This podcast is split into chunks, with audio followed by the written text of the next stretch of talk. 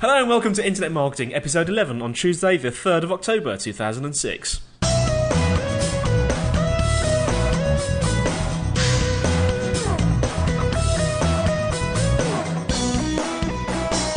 Good morning, Mister Rowles. How are you, sir? Morning, Mister White. I'm very well indeed, thank you. What are we talking about today, Daniel? We were going to be talking about accessibility. Um, but we're actually going to talk about internet strategy instead. And the reason for that is that we've looked at our audience figures and we've seen that an awful lot of our audience is actually in the U S. And normally when I talk about accessibility, we talk about a lot of the U K kind of legalities surrounding it.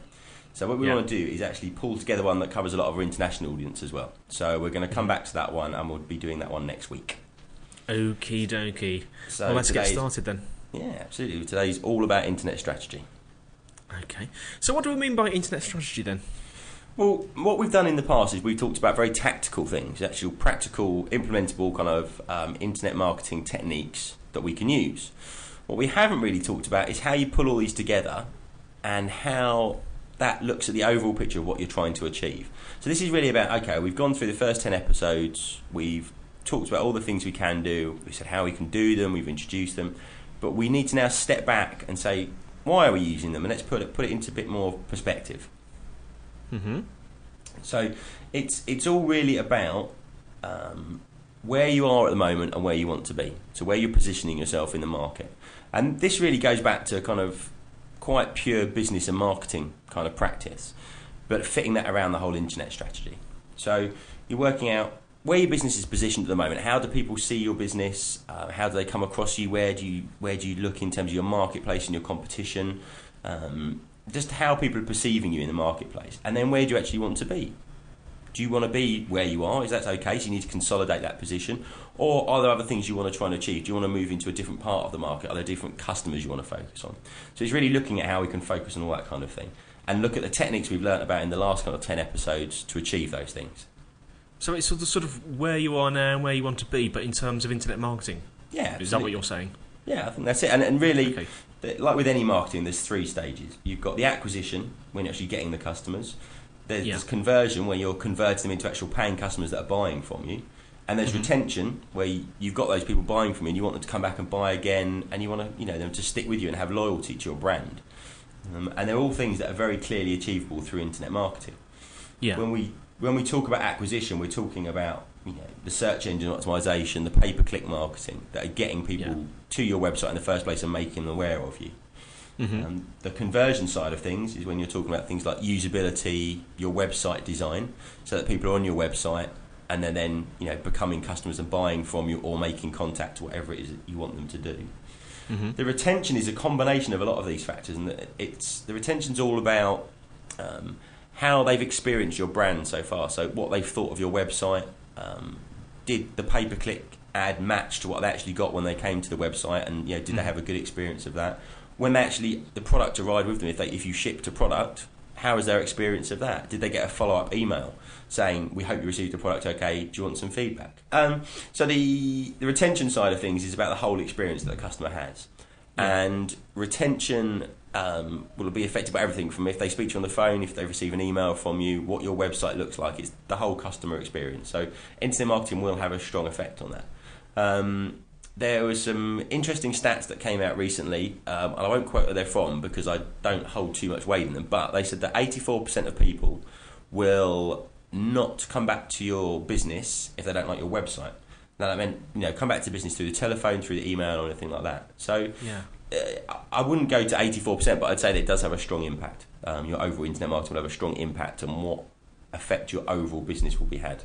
So um, okay. it, it, looking at those three stages is very important. The one thing I always come back to on all of this is return on investment. You always need to be looking at return on investment. The key thing about that is if you're doing pay-per-click, you're doing search engine optimization, you're running an analytics campaign, you're having bits of your website rebuilt, it's all costing you money. And you really need to be able to work out what's what's getting a return for you. So, for example, um, with pay-per-click, it's relatively simple to do. You can put the tracking code in place. You can spend thirty pence on a click. You know, every twenty clicks or so gets you a sale. A sale's worth fifty pounds. You know what your margins are. You can work out your return on investment quite clearly. That's the big thing about internet marketing, isn't it? Because you can really, it's so easy to measure. You've got that sort of almost instant um, feedback, so it's really easy to measure return on investment. Completely. I mean, with, as we said, pay-per-click, it's really, really easy. With something like search engine optimization, it's easy, but it's not as straightforward. So you need to be thinking about things like, okay, we've spent four hundred pounds optimising our website. Um, over the last, you know, the, the following six months, we've then received an additional twenty percent of traffic from Google. Of that traffic, we know X converts into sales. So it's very important to have the analytics solution in place, like Google Analytics that we discussed, so you can actually work these measurements out. Yeah. Um, and it's really important as well that you're looking at what the value of a customer is. Each customer may be worth fifty pounds a sale to you, but in the lifetime value of that customer, if they come back and order once a month, that lifetime value is massive. So it's it worth is, spending yeah. more on the acquisition side of things, of getting the customers in the first place. Yes. You'll also find once you've got a customer, um, it's much cheaper to keep that customer and keep them buying, keeping the retention side of things going, than it is trying to get a new customer in. So you can then work out what a lifetime value of a customer is, what it costs to get a new customer, and compare those two as well, and just work out where you need to focus your spend. What are the internet strategies, um, Daniel, for sort of retaining a customer? It's about user experience generally. So it's about two key things: how they go through the process of buying and interacting with you. So how's your website? Um, what kind of emails and, and um, interaction do you have with them, and do they have a, a pleasant experience from that? Yeah. Um, much like any other business, it's about the quality of the product that's delivered. But with a web, it's much easier to have an impact in terms of quality of service, because people don't really expect anything out of the ordinary when they're using the web. If you go that extra mile when you're using a website, um, they get a personal follow-up email asking them some questions. That does make a big difference. Yes. The other one is actually them being able to have some sort of effect and change on your business, in that if there's a feedback form they can fill in, or if there's a questionnaire or a survey, and they actually see action from that, that will really, really help retention. Um, when a customer feels that they're involved with your business and they're getting a lot of kind of, they, they really feel you're responsive to them and you care about them, you can expect between twenty and forty percent upturn in sales from that customer. So that's massive. Right. I mean, that's that, that that could be huge volumes of sales for you. So it, it really is important to look about that retention side of things. Absolutely. Okay. Now, how does how does internet marketing? I mean, we're talking about the the, the whole sort of internet marketing strategy. But it's, it's a question I often wonder about. How, how does it? How do a lot of companies sort of dovetail internet marketing into their sort of bigger picture, their sort of whole marketing picture, sure. like the marketing mix? Yeah, unfortunately, a lot don't. Um, they'll run a, a print campaign in magazines or a T V advertising campaign, and that will have nothing related to what's going on in the actual websites and the, the internet marketing side of the business. Mm. The, the worst example of that is when somebody runs a special offer in a magazine. You go on the website and you can't find it. Or vice versa, yeah. It's on the website but you can't find it anywhere else. You phone up, they don't know what you're speaking about. You have to have one account online, one when you phone up and make place an order. Um, if you go into the shop, they don't know anything about either of those. So, so it's not joined up. Yeah, exactly. It needs to be yeah. integrated. It needs to be kind of marketing that's all kind of um, heading in the same direction. The other thing is that you can use one media to leverage another. So if you're using a print advert, Um, it's hard to judge how many people are reading your, your print adverts and what return you get from those. Mm-hmm. So there's lots of surveys you can do, and you can you can you can get all kind of facts and figures in the magazines. But a really good way of getting some figures is to put a code on the advert and say, if you go to our website, fill this in, and you'll get a discount of X percent. Right. You can really see then a direct correlation between who's coming to your website from that print ad, um, and if you work out that you know the amount of your business that comes through the website is ten percent. Then you can obviously correlate that between, okay, ten percent of people coming from the advert have come this percentage, and you can you can roll it through and work out some percentages of where your people are coming from and how effective your print advertising is. Um, you can also promote launches of a website through print and other media, um, and it just, it's just using one to leverage the other and trying to think about how you can do it in clever ways. Um, people quite like having codes from a flyer that they can put in online and discover some sort of competition. So lots of yeah. big brands have done it. Coca-Cola have done it, all those kind of people, where there'll be a code on the can or underneath the, the kind of ring pull. You go on the website, you put the details in, and you can win a prize, or you can you can add yeah. up kind of um, loyalty points from that. I've actually experienced um, recently a really nice example of that. I mean, I, I recently purchased um, a book by Jason Van Orden on okay. promoting your podcast, which is actually a brilliant book. Little okay. plug there for Jason. And um, if you go to the back of the book, he gives you a sort of secret bit of the website you can go to and download some sort of freebie stuff that only people that bought the book will probably know about. And he does a lot of stuff like that, so it's just a great example of, of, of where if you buy the book, suddenly you've got some other things open to you as well. Exactly. Which is, uh, which is really great. And, uh, and what you're able to do then is obviously continue to interact. So if it, if you buy a book from someone, they don't know much about you, they can't really see what you're interested in. If, they, if you're coming to the website, they can look at what pages you're looking at, you might fill in a form, you give them email details. So you're building the relationship. And um, internet marketing used carefully can really help to build interactive relationships. It's not this old-fashioned form of push marketing where you push the marketing out and you hope people respond to it. With internet marketing, you can really build relationships and have people coming back to you. You can interact with them, you can see what they're interested in, and what they get is what they what they want and what they're interested in, so you get higher response rates. And that's the whole point of internet marketing, is you're building business in a in a, a way that's good for the customer and good for you. Daniel, in the programming world, because as you probably know, I, I, I'm a programmer and a bit of a geek, we have this concept of design patterns, which is where sure. uh, a way of doing something a certain way is proved to be very successful, so people tend to duplicate the pattern and use it again later. Yeah. Would you say there are kind of like marketing patterns? I mean, you mentioned about um, integrating online marketing with traditional marketing and things like Completely. that. And then we spoke briefly about how they can be linked. Are there patterns, are there common patterns that work very well that people should be trying to use? Very much so. Um, in terms of design, first of all, there's very clear um, website design principles that should be followed. Um, and there are some places you can get um, these kind of design patterns already. I mean, if you look at a website like um, e dash consultancy dot com. Um, mm-hmm. They have quite a few design pattern bits and pieces there already. So from a usability point of view, there's practical stuff that works.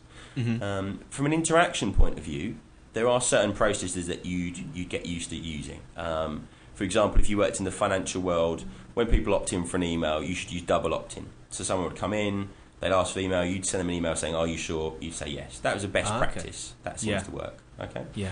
But also in terms of how you, you deal with people, how an email should be written, there are lots of best practices out there. I wouldn't precisely call them design patterns, but mm. you tend to find each different business has a different set of customers and they will build their own design patterns. And this is what this is all really about, is about getting feedback and actually working out what works and building your own pattern, saying, we know working in this way works, so we'll do more of it. Yeah.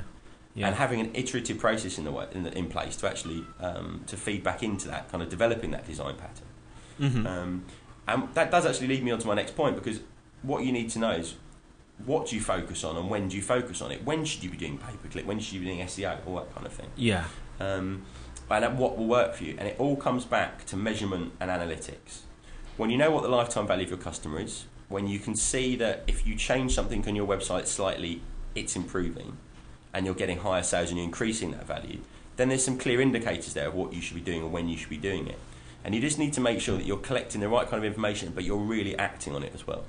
And it's very easy with internet marketing. It's something, you know, I've done in the past as well, is that you collect lots of information together.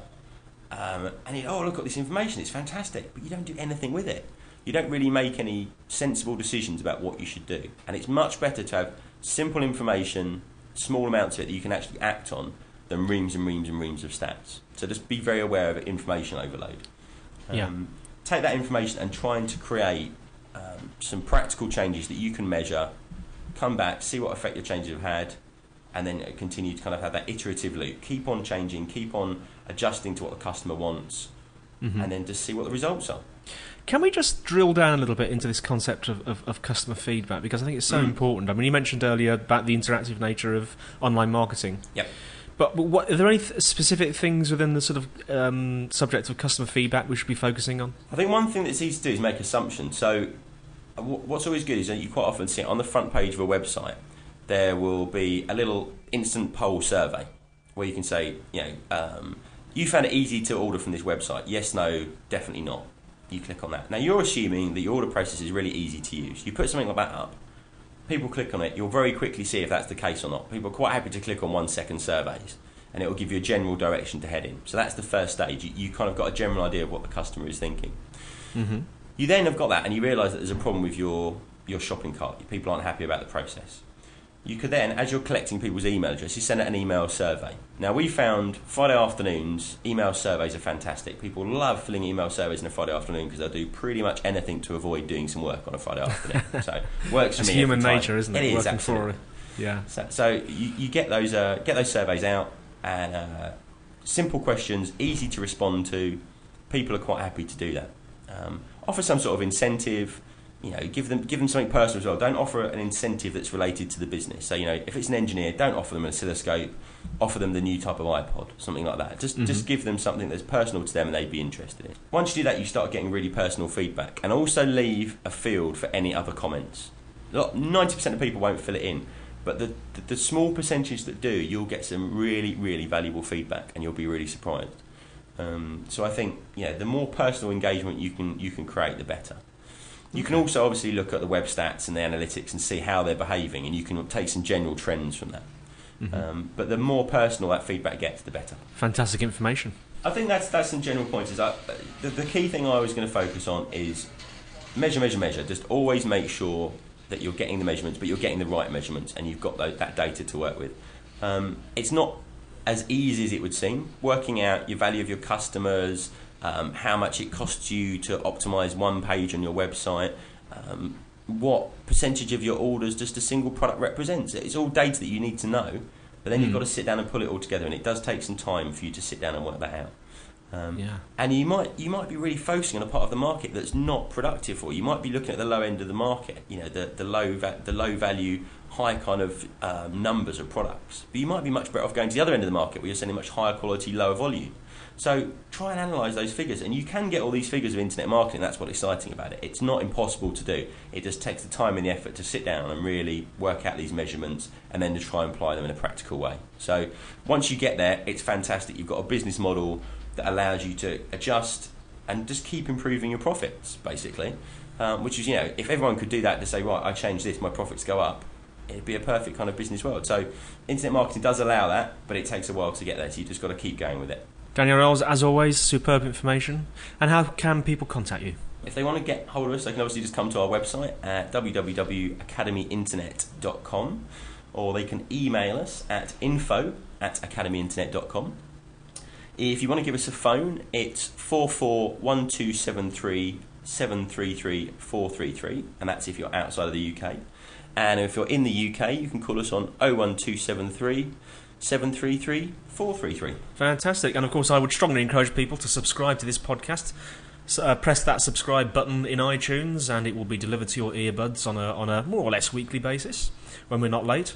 And what are we talking about next week then, Daniel? We are going to cover accessibility next time, um, and we're going to cover a lot of the legal issues in the U K and the U S and around Europe as well. So we're going to try and make it as internationally flavoured as possible for our different listeners. Well, I look forward to that. And folks, have a great week. See you next time from Internet Marketing. Internet Marketing was brought to you by summit solutions dot co dot u k.